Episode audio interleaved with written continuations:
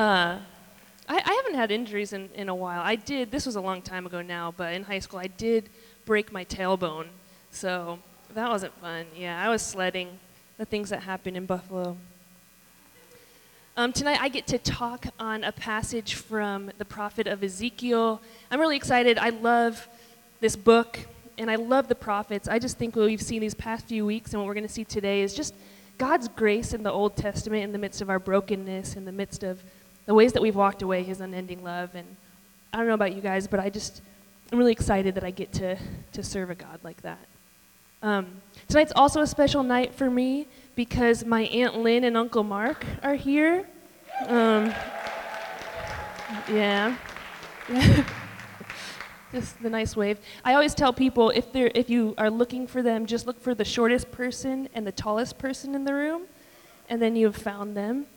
Um, but we're really excited to have them. They're just visiting, um, visiting us here. They're huge supporters of AU Chi Alpha, constantly praying for you guys and fa- praying for our community. So um, we're really glad to have you, and it's a special night for me. You might be asking um, what side of the family they're on. That's a great question because the answer is both. Um, so my mom's sister married my dad's brother. I, I, know. In other words, sisters, two sisters married two brothers.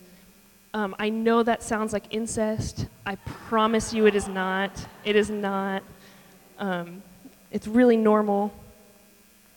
You might also be wondering then what, what my parents look like. Well, you just can look at them and just look no further. Um, I actually, like, every sibling looks alike, right? But I, I have pictures to, to show. So, surprise, guys. So the first one, uh, this was snapped a couple Christmases ago. Not only are they basically like looking in a mirror, but they're wearing the same outfits. You can't really tell. They're both wearing solid color sweaters with scarves, with, with indoor scarves, and their hands are exactly the same. My mom, the only difference is she's hugging a unicorn. Um, so th- there's some more pictures. Uh, let's go to the next one. I love this one. Um, it's crazy. This, this was the year that they both dressed up as my grandma for Halloween. Uh, yep. And so, so that's my mom and her, her sister, my Aunt Lynn. And then um, next picture, there's my dad and Uncle Mark. Uh, as you can tell, um, they both also share a love for donuts, apparently. Uh, so that's the hillside of the family.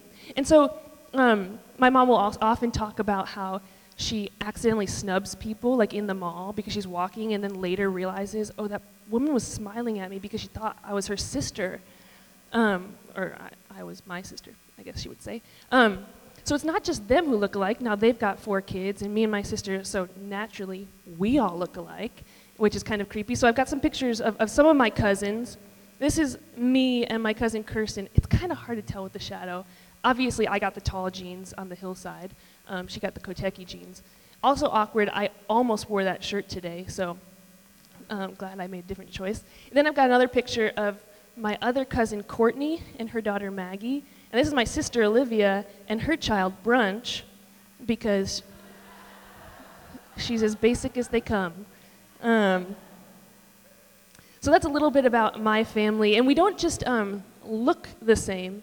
Uh, you can probably take that down. They probably would both be embarrassed by that being up for a long time.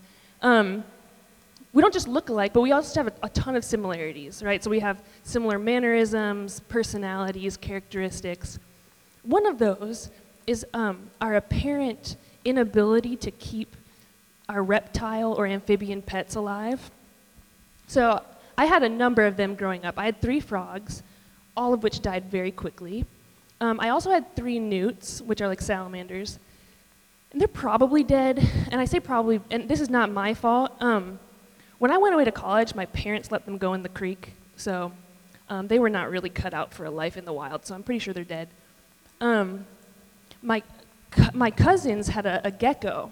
And there's a story in my, our family that's legend about the gecko. So what happened to them, you know, back in the day, like happens to most people, I, I think, with lizards, is someone left the top of the cage off. And like Dart in Stranger Things 2, it got out. Different end of the story. Don't. That, that's where the analogy stops. Um, and so it got out and it was gone. It got lost. probably got killed. Um, you know, they live out in the country, so an animal probably ate it. Well, months later, my cousin Andy is in the bathroom getting ready for bed, brushing his teeth. And he looks over, this is months later, looks over into the tub, and there's the gecko. And the gecko, by this point, is translucent. Half of its tail is gone, it's way smaller. And he starts freaking out, and he runs into my aunt and uncle's room. I, I think this is, this is secondhand, so don't correct me if this is wrong, it's for the sake of the story. Um, he goes running into their room, and he's like stuttering, and he's freaking out with toothpaste in his mouth, and they're like, What is it? And he's like, It's the ghost of the gecko. Turns out it wasn't his ghost. It didn't come back to life because that doesn't really happen. Um, it was very much alive, but um, in fact, he sadly died shortly after.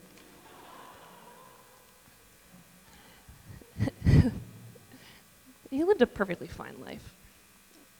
Tonight, we're going to talk about uh, this passage in Ezekiel where we're talking about the kingdom of God and how he brings life to dead things. If you want to turn with me to Ezekiel 37, we're going to get there in a minute. It's a story that is about the valley of dry bones. And as you turn there, I'm just going to give a little, a brief background of this, the, the book of Ezekiel. At this point, Israel is in exile in Babylon. They've sinned, they've turned away from God, they don't choose him, and they've broken his covenant. Ezekiel's a priest, and he did all these signs and these acts to try to warn Israel of their sin, that they've broken their covenant, to warn them about the coming destruction, that they're about to be captured by their enemies.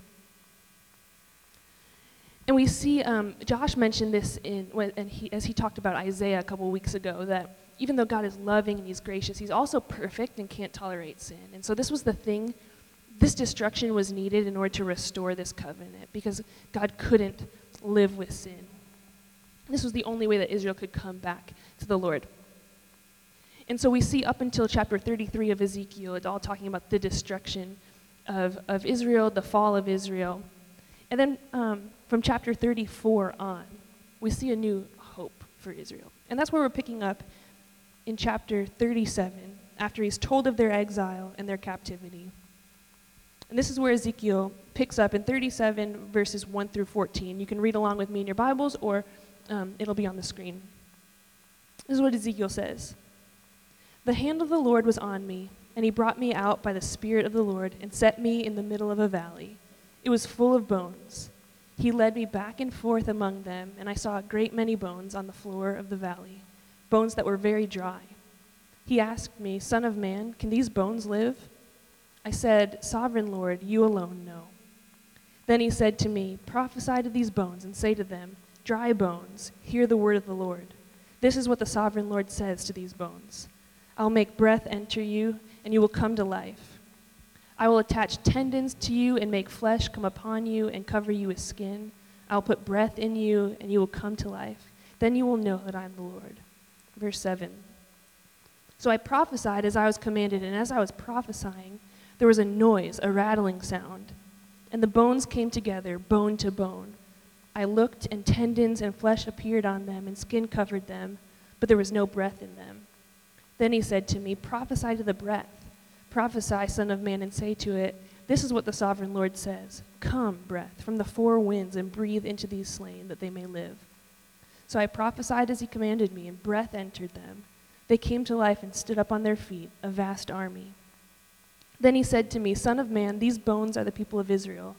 They say, Our bones are dried up and our hope is gone. We are cut off. Therefore, prophesy and say to them, This is what the sovereign Lord says My people, I'm going to open your graves and bring you up from them. I'll bring you back to the land of Israel. Then you, my people, will know that I am the Lord when I open your graves and bring you up from them.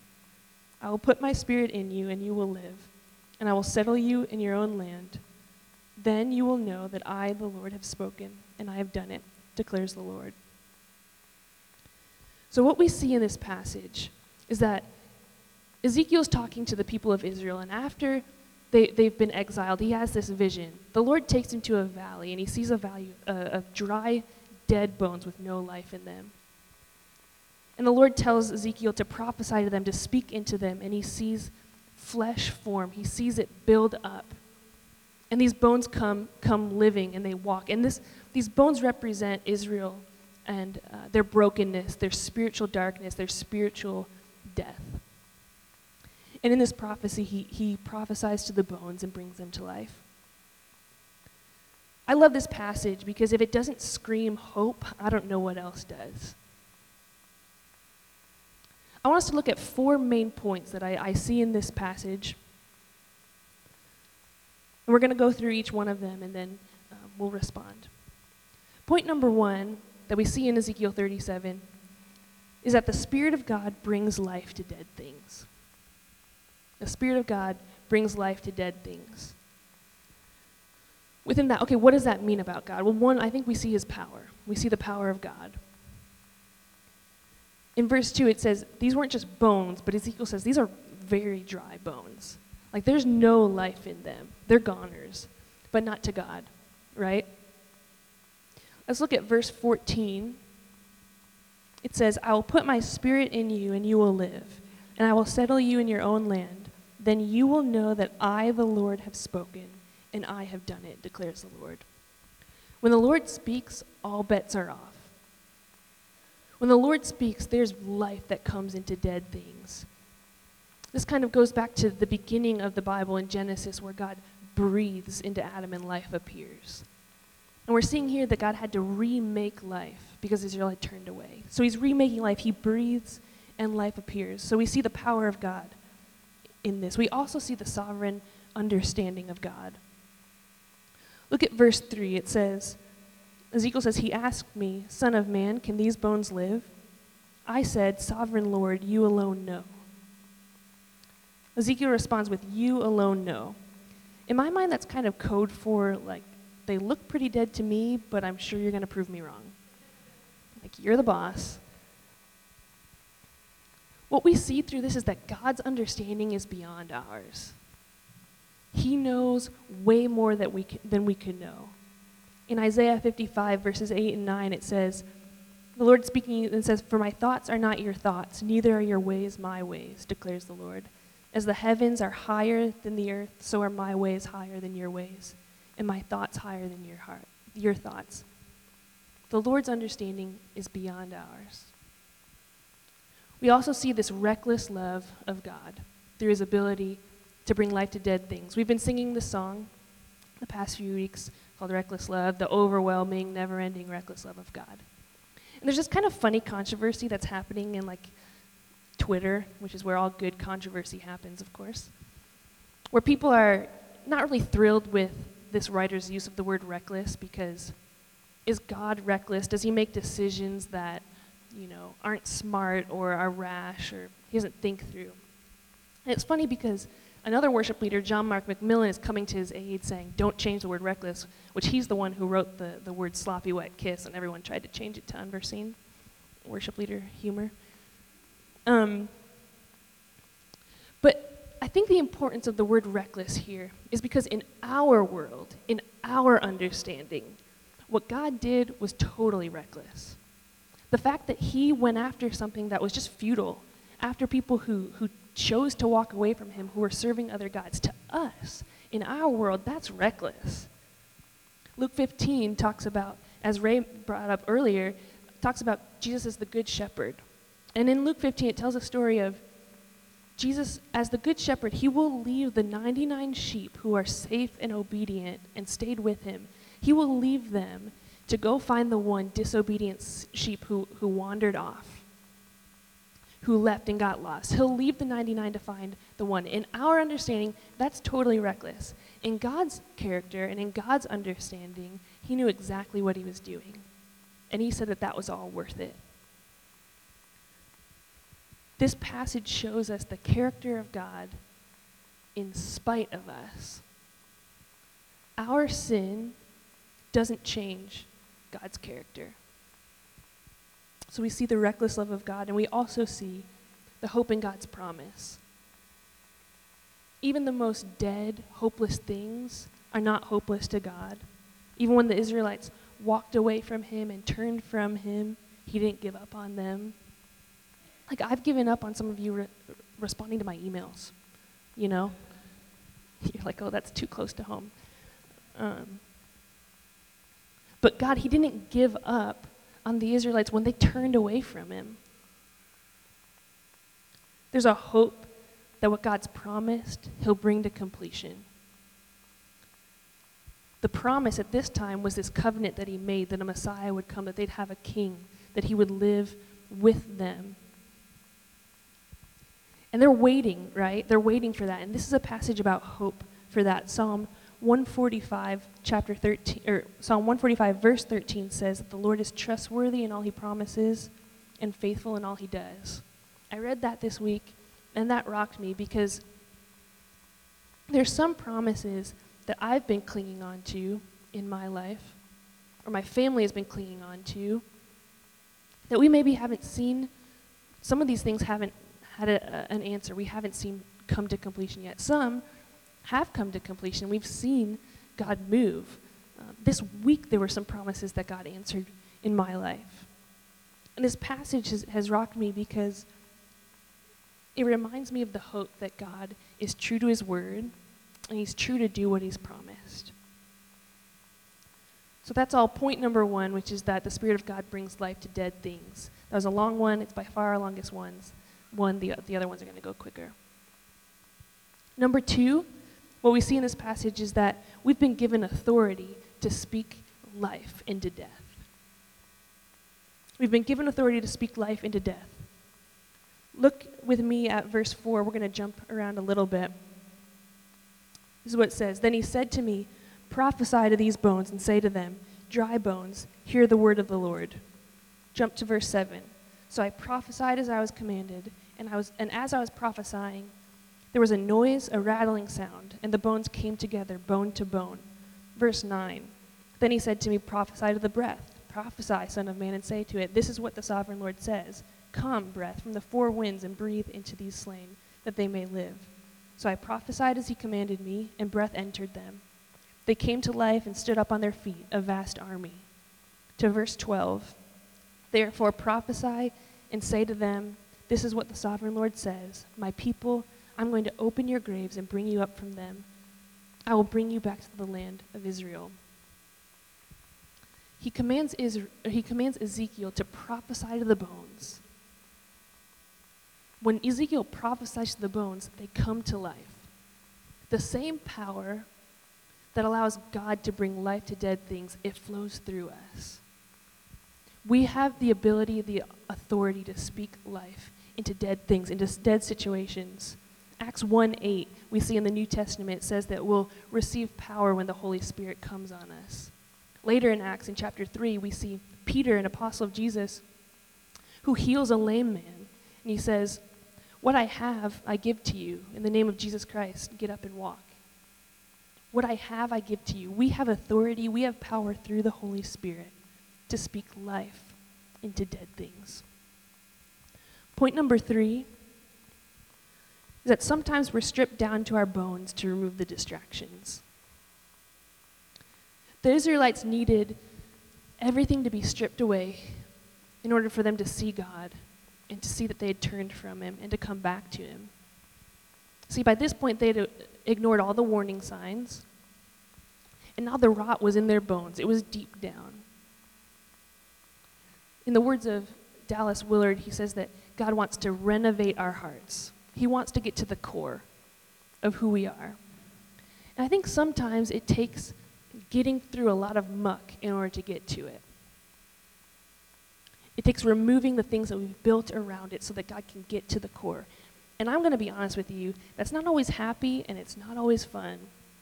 It's usually pretty painful because we've built up a resistance to that to get through, to penetrate into there, it takes some work. Um, back when I was in elementary school, I did a, a short stint as a bike racer with the boys in my neighborhood. And you don't seem impressed, but I'm not going to brag too much, but I definitely won every race. And the street that I grew up on uh, was a a little hill, and so we would have all these races. And we had this one night where we were all racing, and we were about to end, and then we were like, okay, one more race. Famous last words, right? Let's just do it one more time. Well, one thing leads to another. my shoelace gets caught in the chain.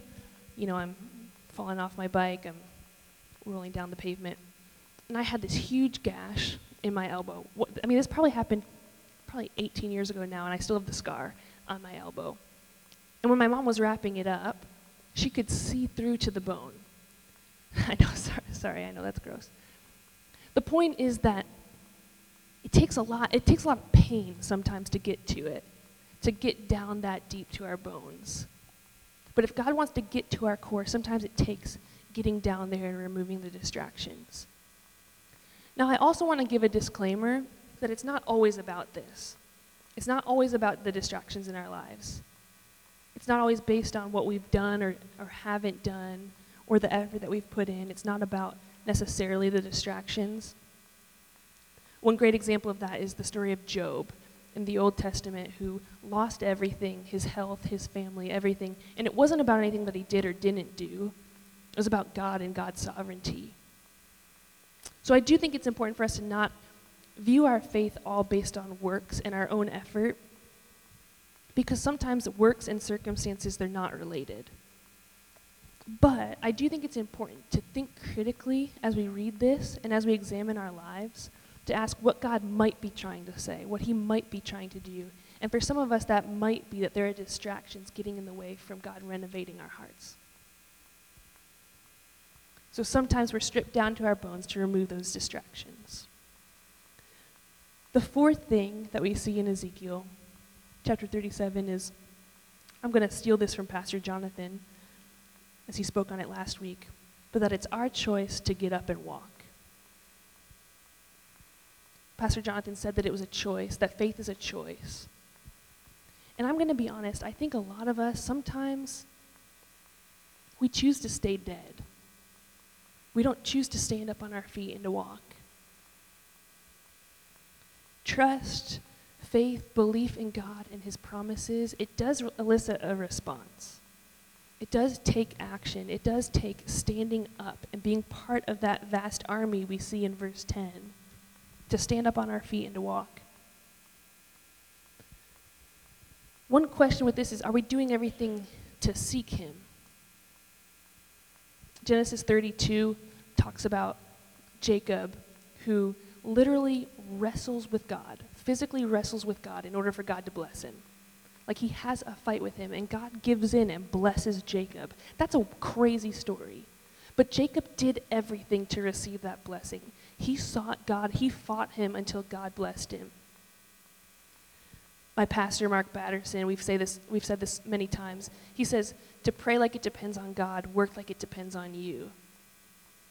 Grace isn't uh, oppo- or grace is opposed to earning. We can't earn our faith. We can't earn favor. But it, grace isn't opposed to effort. And my challenge is if we are, are wanting more of God, if we want to feel Him, if we want to be in His presence, are we doing everything to get there? Are we doing everything to be with Him?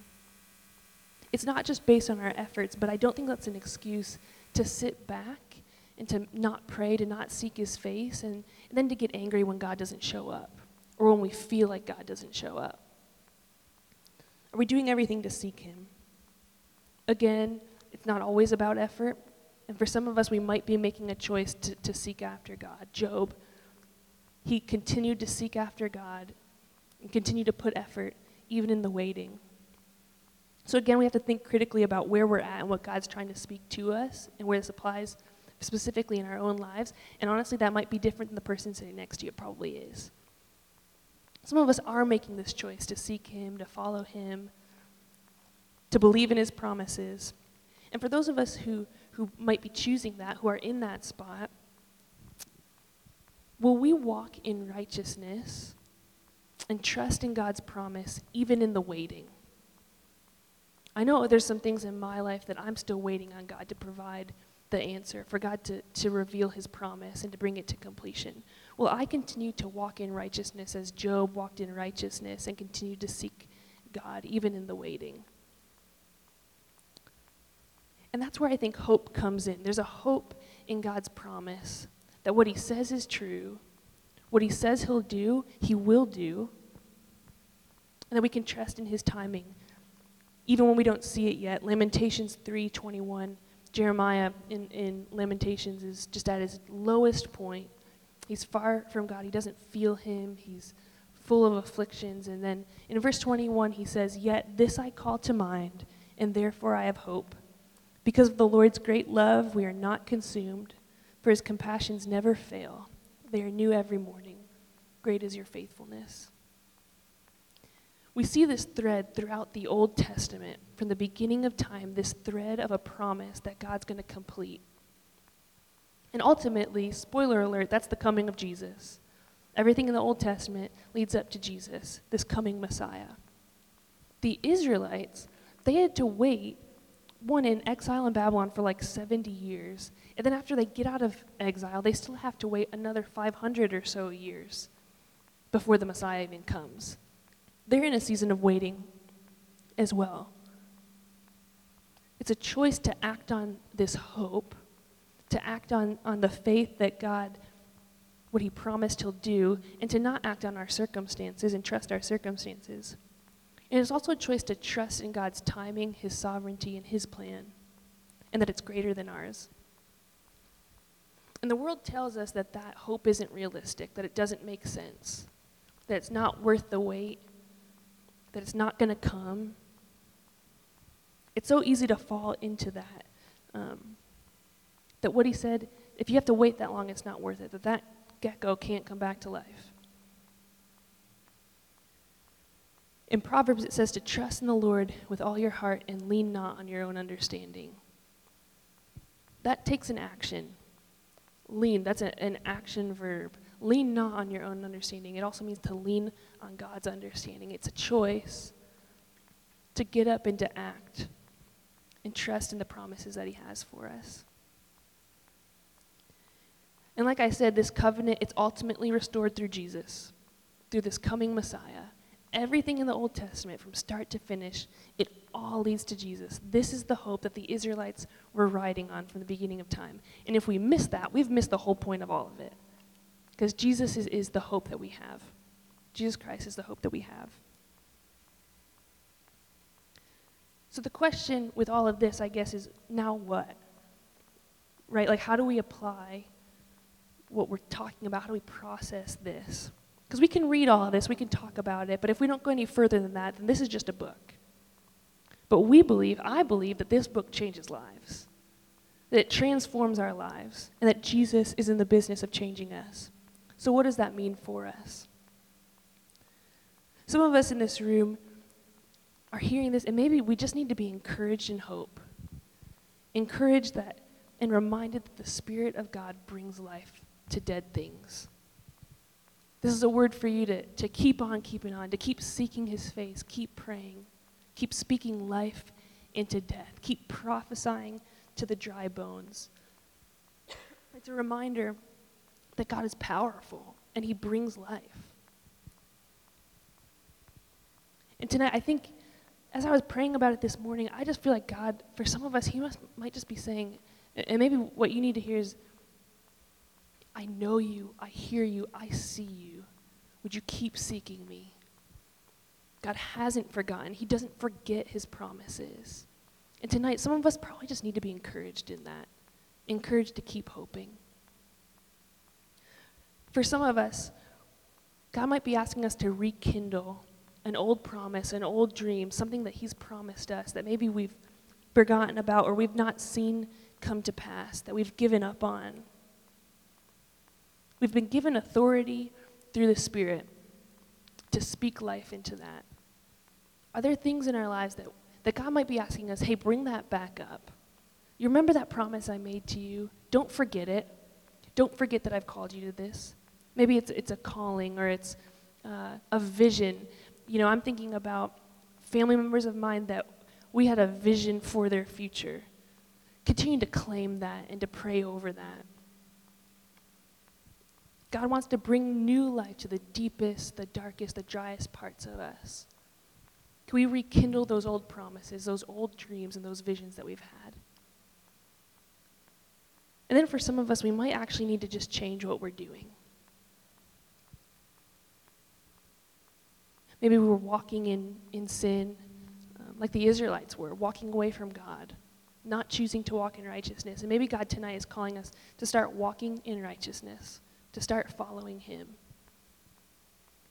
Maybe for some of us, we've given up hope because these dreams and these, these promises feel so far away. We've given up hope. We've given up trusting that God's good, given up trusting that God's going to fulfill what He planned back in the day.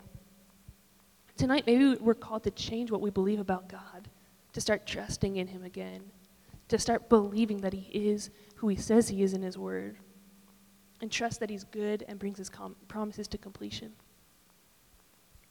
And some of us might need to change how we're seeking Him. Maybe we're in a place where we're angry because we don't feel like we're in His presence and spending time with Him, but are we spending time daily in His Word? Are we praying? Are we asking for more of Him? Are we seeking His face? Are we spending time in worship? Maybe God's asking us to change how we seek Him. As we close tonight, um, the band's going to come up, and I'm going to ask everybody if they would just bow their heads and close their eyes where they're sitting. And this, as we always say, it's not um, something extra spiritual, it's just a way to remove distractions um, in a room that could be full of distractions. For some of you, you're processing all this, and God's moving in you to, to respond in one of these ways. Maybe it's to rekindle these old dreams, these old promises. Maybe it's to just be encouraged and hope. Maybe it's to change, change up something, change what we're doing, start walking in righteousness. And I know that there, there very well might be some people in this room who you're listening and you're saying, I've never even heard this before. I don't know anything about this. This is the first time I'm hearing of this. I've never experienced this God, this reckless love that you've talked about, this promise. I've never experienced any of that. And this week, as I'm up here talking tonight about just how overwhelmed I am by this reckless, amazing, unending love and grace that we receive, that I didn't earn a second of it, I didn't deserve any bit of it yet He gives it to me. The promises that He's put into my life from day one, He's going to bring to completion. I've seen Him bring a lot of those to completion. Some of you might be thinking, she kind of sounds like a lunatic. And some of you might be thinking, I've never had that, but I want that. I've never experienced that, but that sounds like something I really want to seek. The easy part is that it just all starts with a decision a decision to start seeking God and just start seeking this relationship, seeking the promises that He has for our lives, the stories that He wants to write for us. And as we process this and how we want to respond, if that's you, if you've never experienced that, but you want to start, you might be saying, I don't really know what this means, but I want to look into it. you might be saying, hey, I'm ready to make a choice to follow Jesus. If that's you, as uh, where where we at we're at right now, just from your seat, with all, all of the the eyes closed, um, would you just raise your hand?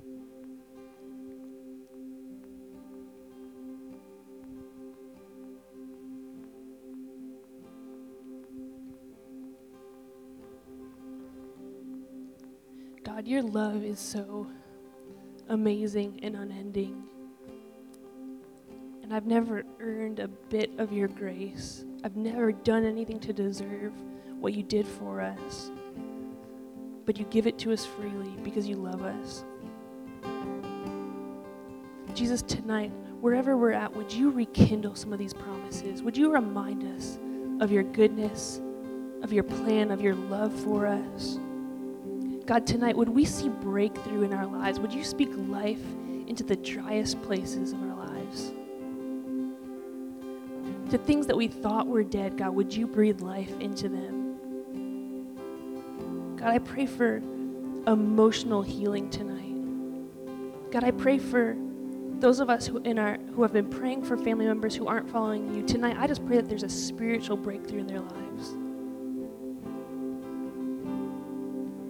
Jesus, I pray for physical healing that you just bring new life physically into our bodies to the bodies of the people that we love, and to our family members. Jesus, we trust that that's what you're in the business of, that your spirit brings life. God, and for any of us who have never experienced this, don't know any of this, God, would you speak to us tonight? Would you reveal who you are and what you have for us and your just unending love for us, God? Tonight, would you speak into the driest places? Would you speak into the dry bones? And we pray this so that you are glorified, that your name is made known, that we know you fuller, and that the world knows you and the life that you bring. We love you, Jesus. We pray this in your name. Amen. Would you guys stand with us as we worship? Tonight, um, if you responded to any of those things or need to process this, there's going to be some staff and some student leaders on the side to pray with you as they are every week. I encourage you to come pray with one of us and process this, or to talk to your small group leader who's sitting with you. Or if you're brought here by a friend or you're sitting with friends, turn to your neighbor and maybe process this with them. If you need prayer, I encourage you just to be affirming each other and to pray with each other and process this together. And we're going to respond with a song of worship, and I just pray that, that we would be able to respond in the way that.